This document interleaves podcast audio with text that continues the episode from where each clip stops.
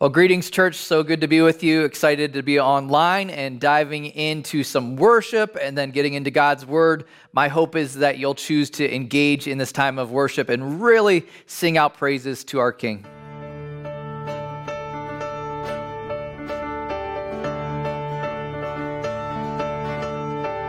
I was buried beneath my shame. Who could carry that kind of weight? It was my tomb till I met you. I was breathing, but not alive. On my failures,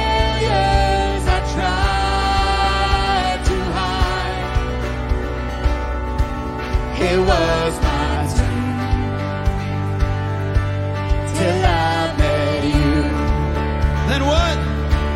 You called my name, and I ran out of that grave, out of the darkness into your glorious day. You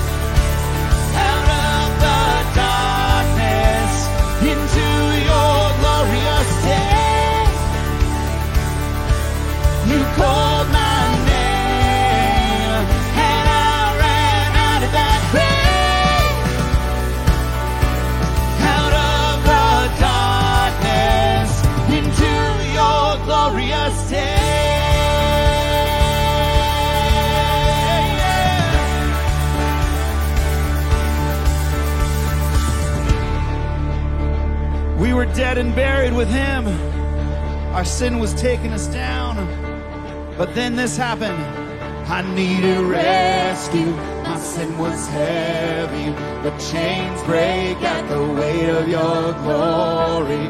I needed shelter. I was an orphan. Now you call me a citizen of heaven. When I was broken,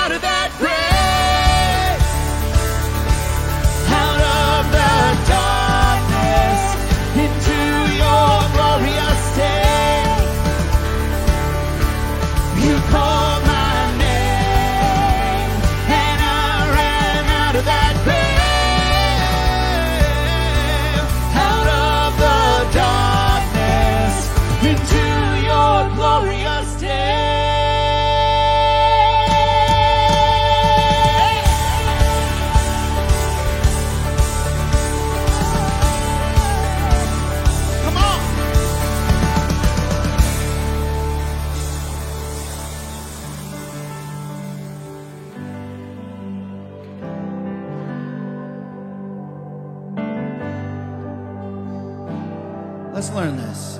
What is our hope in life and death? Christ alone, Christ alone. What is our only confidence? That our souls to Him belong, who holds our days within His hand. What comes upon will keep us till the end?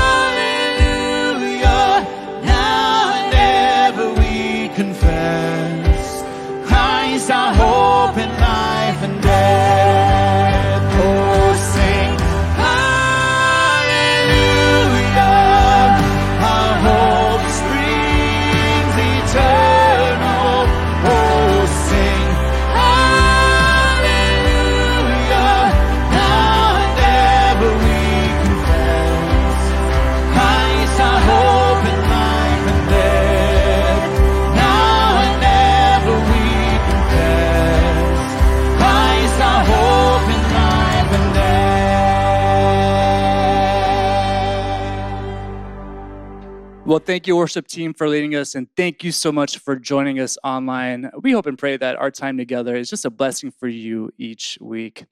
Well, as always, we as a staff, we love praying for you. We actually find it a privilege to be able to pray for you throughout the week. Uh, and you could text your confidential prayer requests. Uh, to 97,000. Uh, you can text them now, tomorrow, throughout the week. Uh, we find it, again, uh, just an honor to be able to partner with you in prayer. So send those to 97,000. Well, we have a lot going on at Agoura Bible Fellowship. And, and if you're interested at all in finding out more information about our weekly happenings or our various ministries, our website is a fantastic place to start. And you can visit us anytime at agourabible.org. And lastly, our ongoing uh, ministry is uh, is possible through your generous financial support, and uh, we would be so grateful if you would consider uh, prayerfully uh, making a donation. And you can do that on our website under the Give tab. Well, before we dive into God's Word, let us pray. Well, Father, we thank you so much for this church. We thank you for our ministries, Lord, and we thank you that uh, you're a faithful God. And uh, we just pray, Lord, that over the next few minutes, Lord, that uh, you just speak to us, that you uh, open our ears and our eyes in this passage, and that uh, you nudge us uh, to what you want us to get out of it, Lord. We thank you so much for who you are. And uh, it's your name we pray. Amen. Well, thank you, worship team, and thank you so much, as I mentioned before, for being with us online. And as you know, we're continuing just our second week just in this study, working through the book of Hebrews, just chapter by chapter, and we have that title, "A Greater Than." It's kind of funny how often we're surrounded with debate over that question over who is the greatest. We have that expression of GOAT, greatest of all time. There's kind of the topic or discussion over who's the greatest, really in every single sport, whether it's boxing, whether it's hockey, whether it's tennis, and, and, and, a lot of these different discussions, there's golf, there's, there's really no real conclusion. It just kind of goes back and forth. Really, the, the only one that I believe is decided is in basketball that Michael Jordan is for sure uh, the greatest player of all time. But that's uh, beside the point. What I want to point to is where we were at last week was really our, our uh, author of this book was crystal clear in letting us know really the big idea of this uh, message that's trickling into this one is that Jesus is the greatest. Not just the greatest athlete or greatest person, he's the greatest of all existence. In fact, last week if you if i were to recap the, the message he really did just a, a seal proof job of making that case basically reminding us of some things that he's the creator of the world he's the heir of all things he's the radiance of the glory of god the exact rep- representation of his, of his divine nature He's the sustainer of the universe. He's the purifier from sin. He's the one who sits at the right hand of the majesty on high. Really, it was a, a last week a, a, drop the mic moment in that passage where you get the sense of really, you, no, no person can really argue with whether or not Jesus is the greatest. And so this week kind of turns a corner where he starts to move to answering the question if Jesus or because Jesus is the greatest, then what is our response to that? How are we supposed to live in that reality? How do we exist knowing that? How do we respond? Let me just pray before we dive into this section of uh, scripture that points more towards our response. Lord Jesus, we thank you for this chance, as usual, to come together online and be in your word. And what a gift that we're in a day and age where that's possible, where we can study scripture together, where we can point to things that you've said to us, about us. And God, that this, this time in, in your word might be something relevant for us, that you'd uh, poke us, that you'd prod us, that you'd encourage us, that you'd meet us exactly where we're at. We invite you now to move in this time. In Jesus Christ's name I pray. Amen. Well, we're going to start just here in chapter 2 of Hebrews, and always easier if we're reading that together. We will flash the different passages on uh, the screen there. But chapter 2, verse 1 starts with this It says, We must pay the most careful attention, therefore, to what we have heard, so that we do not drift away.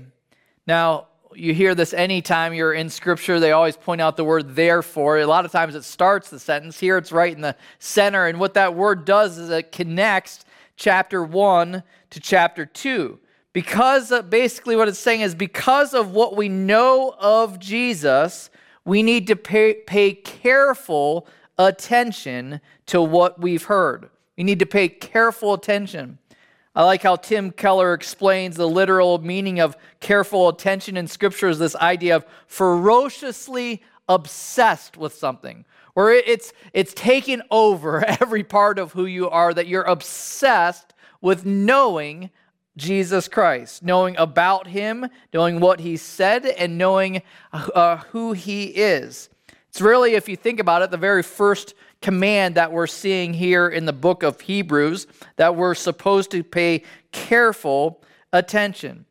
If you think about what sets apart believers from non believers, really the, the main pri- or the primary thing has to do with our regard to Jesus as supremely valuable.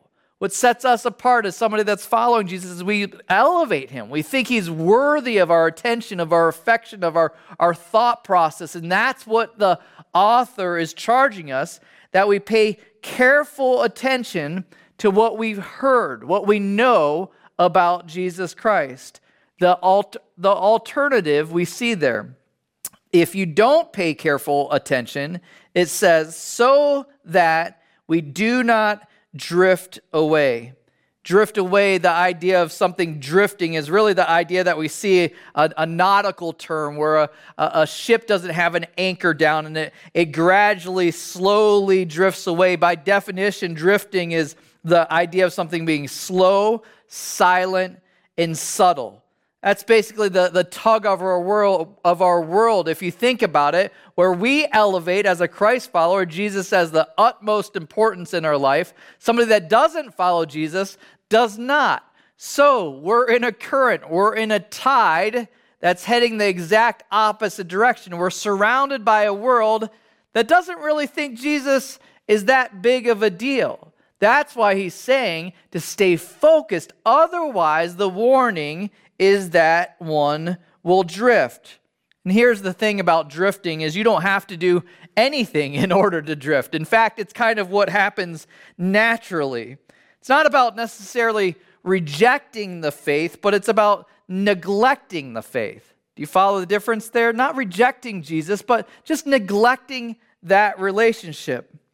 So, why do we tend to drift? I read this week in my study, I like this statement. It says one of the reasons we drift is we lose resistance to the compelling force. We lose resistance to the compelling force. You think about that concept if you were in water that had a current and you're swimming against it, is anytime you stop resistance to that force, what happens? You start to automatically drift. It's just a natural thing. And the same idea in our cultural tide is if you stop resistance, if you just do the exact same thing as everybody that you're surrounded with, guess what happens? You will drift along with the rest of them. Just the same idea. You lose resistance to the compelling force. If we do everything the same, think about a, a typical day. If you wake up, you have your morning coffee, maybe get a little exercise in, you have your commute to work, go to work, you have a couple meetings, you have your lunch break, a little more work in the afternoon, you have your commute home, you get home, it's a Netflix and, and hangout night, and then going to bed. And it just starts this cycle over and over. If you're just going the same direction as the tide, man, you will drift. There will be a loss of connection with the Lord. There will be a drifting of intentionality in that relationship. So, why do we drift? One is we lose resistance. The second thing that we do is we lose sight of a fixed reference point. I don't know if you've ever done this before, if you've been down at Zuma Beach and you set your chairs up on the beach and then you go in the water and when you're out in the water, you start looking at the shore and looking at the, the point of where your chairs were at, and you're like, wait a second, I thought the chairs were straight in for me. And you've found yourself like a, I've come out of the water before at Zuma where you're like two or three blocks down from where your chairs are at, and you're convinced somebody must have moved your chairs. But that's not what happened. The, the exact opposite. The chairs stayed the same, but you gradually slowly, subtly moved your way down from the current. So we lose sight of a fixed reference point. So often in the life of a believer, that fixed reference point is, is something constant, like something like the body of Christ. One of God's designs for the body of Christ is that we would be that constant, that so much of what's happened in the last couple years with patterns getting out of place of people's uh, consistent worship and being together. Man, I'll tell you what, if you're not careful, if you don't have that North Star, if you don't have that thing that you're coming back to, think about so much of what happens in church. The opportunity to, to worship together with fellow believers, the opportunity to have people that are involved in your life. And the closer you, the more you dive in, to have people that are holding you accountable, that are asking you tough questions, that are encouraging you when you're struggling, that are coming along you when, alongside of you when you're sick. All of the, the different things that God intended for the, the body of Christ. If you're not careful, you can drift if you don't have those things in place. I'll tell you what, one of the things that I've noticed in life with drifting is it seems to also be contagious to those around you. Unfortunately, often the patterns that are in place for parents ripple into their kids as well. It's much easier, I know, to coast and get in some habits uh, and patterns of not really doing anything to invest in that relationship with the Lord. And that can be passed on, unfortunately, to our kids. All of a sudden, we don't realize it, and our kids come home one day, and all of a sudden, we realize, man, they have completely different views about the world. They've been, man, where did they get these crazy ideas? And you realize that, wait a second, I shouldn't be shocked by that because there hasn't been a pattern of being staying connected to the Lord, staying connected to community, staying connected to people that are building them up, uh, a, a faith community. So, for us to be cautious and careful, because especially thinking about uh, as parents, if you just successfully raise your kids to, to go off and live a good life, or they got good grades, they have a good education, they're going to be happy, and if you never modeled what it looks like to follow Jesus Christ, guess what route they're going to take? They're going to follow your example of drifting. So, what do we do to avoid the drift? We see it here in the text. We also see it elsewhere in Hebrews. Hebrews 6:19 talks about our soul being anchored to Christ. And He's an anchor for our soul. I love that picture of being a constant. He's the one thing that we need to figure out what does it look like in my life to stay connected to the vine? How do I stay connected to Him as an anchor? I don't know, just some practical things for, for me in my week. I'll share a few things that are kind of normal parts of my routine. I would hope that they'd become parts of your routine. One is obvious with a, uh, the job that I have is consistently spending time in God's Word, making sure that you're carving that out, that there's a set apart time where you're staying connected, listening to what He has to say, interacting with Him through the text, through His Word, figuring that out as a pattern in your life. Prayer life is also a big deal and trying to be creative with that. I really appreciate my wife's uh, been doing something just on the home front. Uh, we started at dinner time where we have these, these little note cards with different topics that are in a jar, and Adrian has each of our kids draw from that jar a, a different topic. And we spend a little time before eating dinner, or actually sometimes even as we're eating dinner, praying to God about these different topics, whether it's school, whether it's friends that don't know Jesus Christ, whether uh, it's a, a wide range of topics, whether it's attitudes. And so figuring out what does prayer look like in your life. I would also say what you're filling your mind with. I, on a consistent basis, watch a, a number of different sermons from different uh, preachers in the course of the week. I try to pick some different media. Uh, just last night, my wife and I watched a couple episodes of that series called The Chosen, filling your mind with things that are going to edify, that are going to build you up. Entertainment is obviously a huge choice with that also filling your mind with what type of music you're going to listen to. Are you going to be listening to something that's that's building you up and pointing you towards worshiping our Lord? Obviously, there's some great worship music options out there. Walking, figuring out times where you can walk and be with the Lord. I'm a big fan of being out in God's creation. Some of you, maybe that's the way that you would connect with God best, is being outside, being in his in his creation. But my point is this, making sure you're figuring out patterns of how you stay connected to the vine. It's not going to just happen on its own. It's not like you're going to stumble in. Man, I have this great relationship with the Lord. I don't know how that happened. It's not something that's going to happen by accident. The natural thing, as we're told even in this verse verse, is the natural thing is for us to drift. Continue in verse 2 So, this idea because Jesus is the greatest, we must avoid drift. Because Jesus is the greatest, we cannot ignore his salvation. Listen to verse 2. It says, For since the message spoken through angels was binding, and every violation and disobedience received its just punishment, how shall we escape if we ignore so great a salvation? This salvation, which was first announced by the Lord, was confirmed to us by those who heard him. God also testified to it by signs, wonders, various miracles, and by gifts of the Holy Spirit distributed according to his will. So it starts and it refers to in the text there. It can be a little bit confusing, but actually, if you break it down, it's really not that bad. It first talks about a message spoken by angels being binding. So, what is this message that was spoke by angels?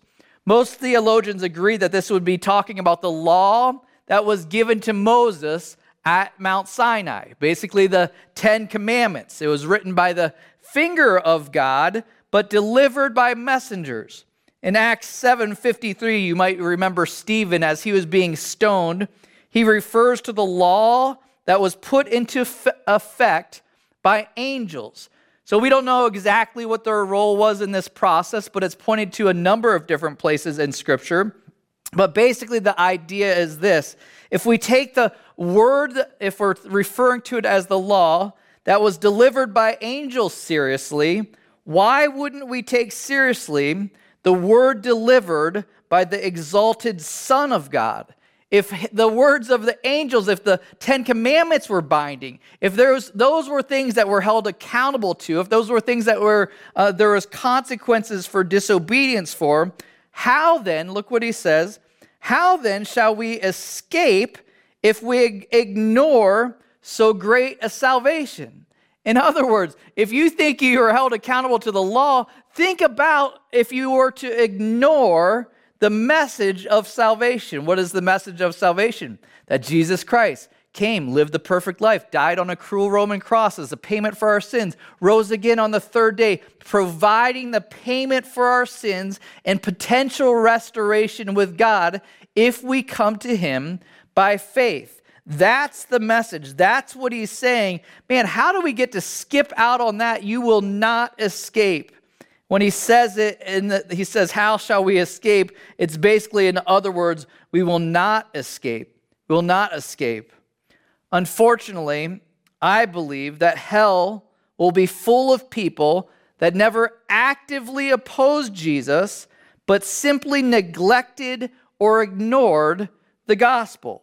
The idea of ignoring this. This person has, has heard about Jesus Christ. He's seen the testimony of different people that have walked with them. He's read, they've read scripture, they've heard the accounts, but they've just chosen to just move on, just go on with their life without ever bending a knee and choosing to follow them with their life.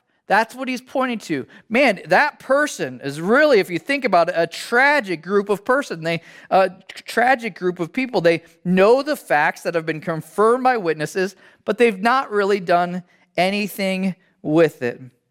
What I find is so awesome is so often in passages just like this, it's really, if you think about it, it's really an act of kindness that it's pointing to the danger of ignoring the gospel. Because really, every single time we're reminded of it, what is it? It's an invitation for us to bend a knee, to call out to Him, even in the moment as I'm speaking now.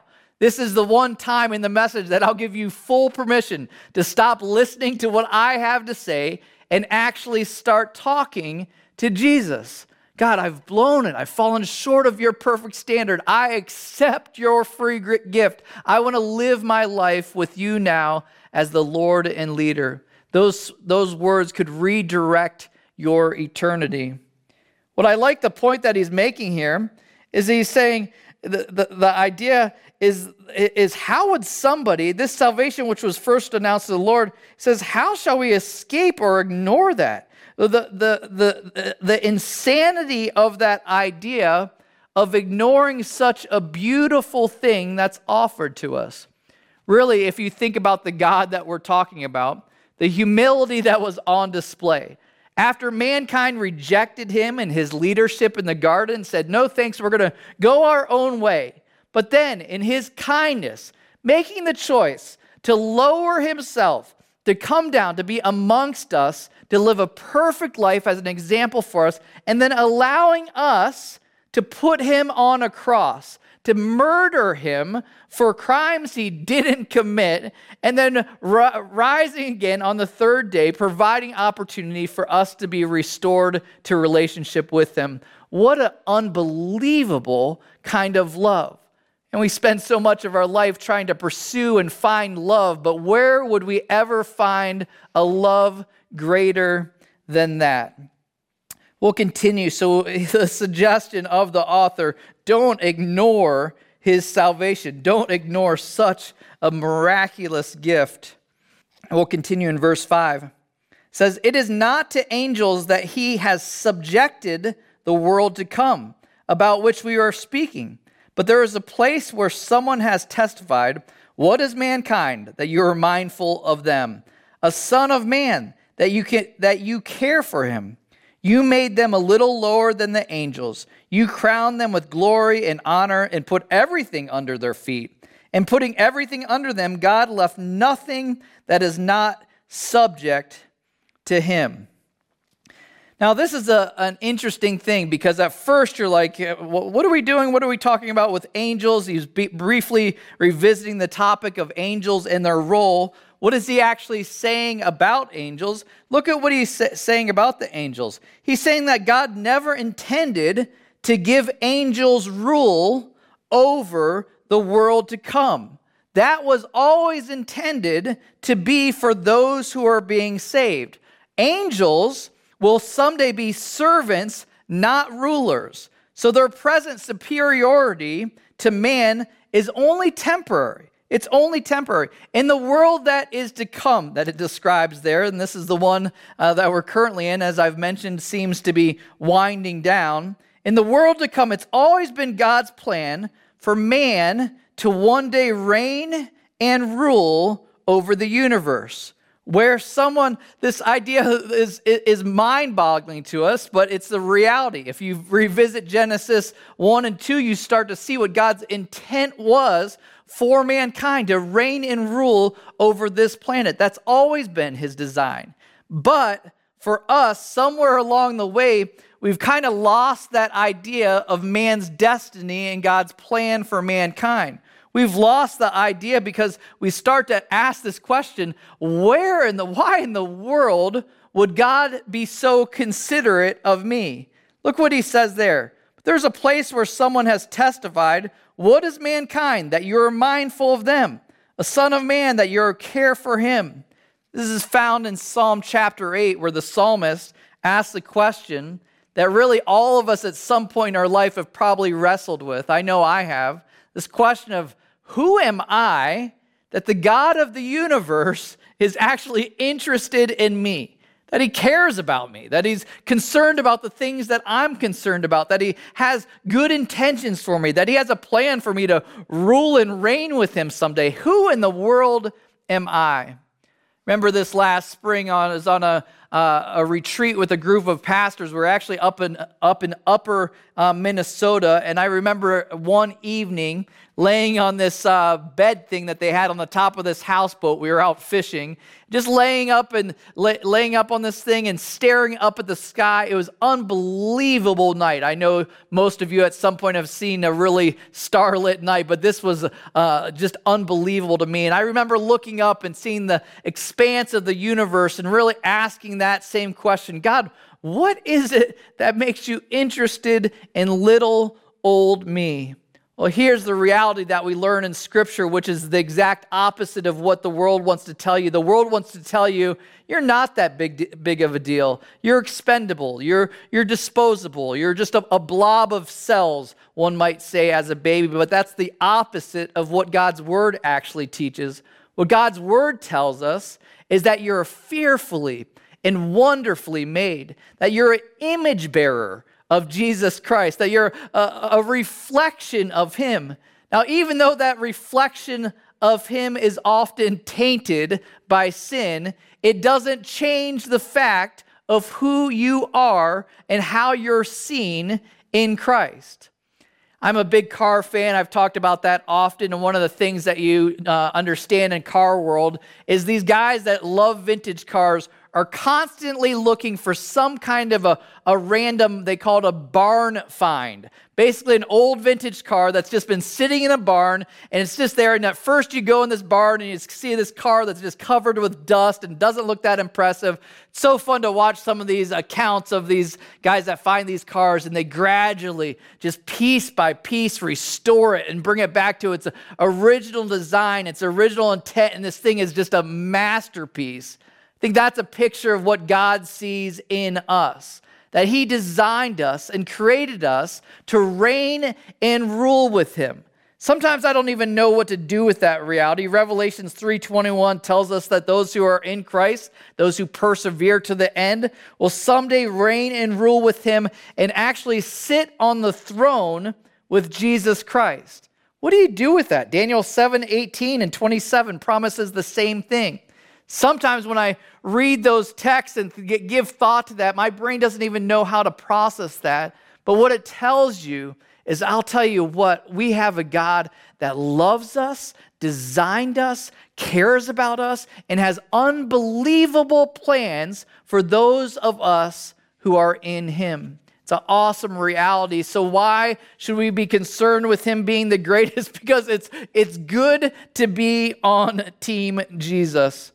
Continue with the last two verses. We'll wrap up here. Verse second half of verse 8 says, Yet at present we do not see everything subject to them, but we do see Jesus, who was made lower than the angels for a little while, not now crowned with glory and honor, because he suffered death, so that by the grace of God he might taste death for everyone.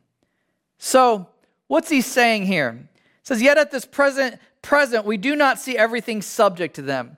In the last verse, it talked about everything being subject underneath mankind, under, underneath his reign and rule. But the author is making note that when you look around the world, you don't necess- doesn't necessarily seem like this is that we're reigning and ruling currently. The world, in fact, seems just the opposite. It seems like quite a mess. Everything here seems to come with some degree of resistance. The author recognizes, though, what sin, the fall, the curse, what effect that has happened. Something's gone terribly wrong. It's now a twisted planet marked with violence, dishonesty, fear, greed, power grabs, all of the above. It's all that barn find, that tainted image of God's initial design. But here's the truth of the matter the idea of reigning and ruling with Jesus Christ, the idea of everything being under the submission of mankind, isn't as dark of an idea as we might think. At first, we hear that idea and we kind of twitch because we've seen so much abuse of leadership in our lives. So we hear that idea that we're designed and created to reign and rule, and someday that's going to happen. But what we leave out of the equation, what we leave out of the equation, as my friend John describes it, my friend describes, we leave out the benevolent dictator, the one that's perfectly in control, the one that's perfectly uh, able to handle leadership, that doesn't uh, misuse his, his power and his authority, the one that wants to eventually hand that over to us because he made it possible. I titled this that He restored our destiny. His design for us was to one day reign and rule, and the only way that was possible is He set the pace for us. Look again at what it says. But we do see Jesus, who was made lower than the angels for a little while, now crowned with glory and honor because he suffered death. At, at one point, Jesus, as we know, came down, was lowered. There's actually a, a, a, term for that, kenosis, where he shed some of his divine nature and attributes by being able to come down as a baby and be amongst us. He shed that for a temporary season, but then he modeled the same thing that's to come for us. Even though now we're in a, in a state that's not a great spot, someday we're going to be restored and brought back to an elevated position of his initial intent. How is that possible? We see it right there in the text.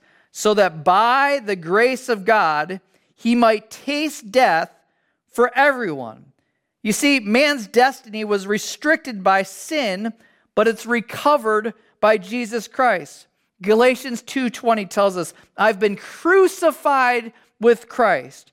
You see, at the moment that I put my trust in Jesus and identify with him, I was raised up with him. I'm now a king awaiting the new kingdom. I'm a king now awaiting the new kingdom. I like how John MacArthur puts it. I'm a, a man who's given a crown again. A man who's given a crown again. You see, he's restored our destiny. We were designed to one day reign and rule, and the only way that it was possible is the old self had to be put to death and brought back to life, where we're now wrapped in the finished work of Jesus Christ. So, how do we respond to Jesus Christ being the greatest? We see it beautifully described here. One, we have to resist drifting. How do we resist drifting? We resist drifting by staying connected to the anchor, looking for ways to connect with Him throughout our day, through our week, making Him a, a passion and priority. It's not something you're going to stumble on. It does take intentionality, but it's not a ter- terrible job description if you actually think what we're being asked to do, staying connected to the Lord Himself. Staying focused on our salvation, the salvation that's only provided because of his finished work on the cross.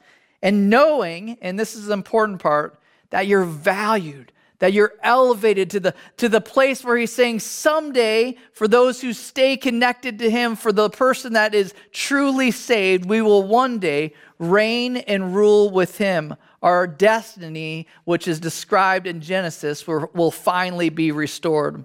I'll tell you what, these passages are pretty heavy with a lot of content, but if you actually stop and wrestle through what's being said here, the reality of who we are, our identity in Jesus Christ, and where we're headed is man, it's shocking, it's mind blowing. Who am I that he would be mindful of me? But he is. He is mindful of me. He does care about me. He does have plans for me. He does have plans for you. Those who are in Christ, don't take his salvation lightly. Lean into it, call out to him.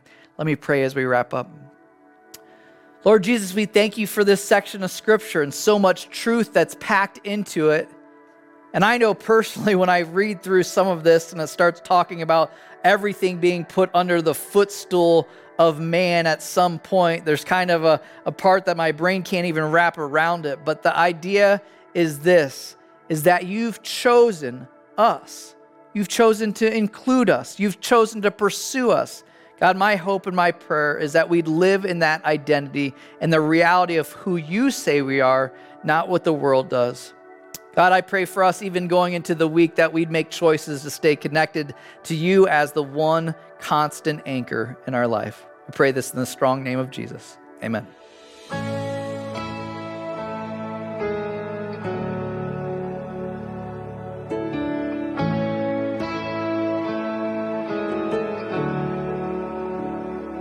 Were creation suddenly articulate with a thousand tongues to lift one cry?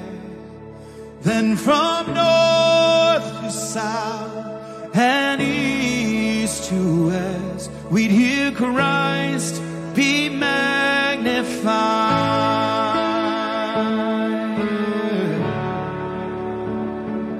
were the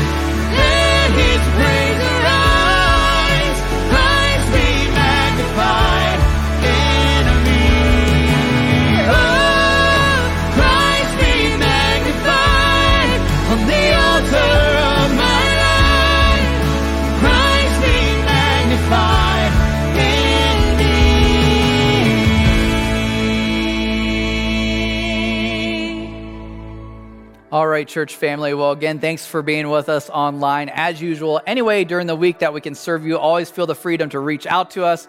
And if you are looking to take some steps towards reconnecting and community, whether it's in Bible study, whether it's in church services, there's so many different opportunities for that. Uh, you can get on our website and check out some of those uh, or reach out to the church office. God bless you. Have an amazing week.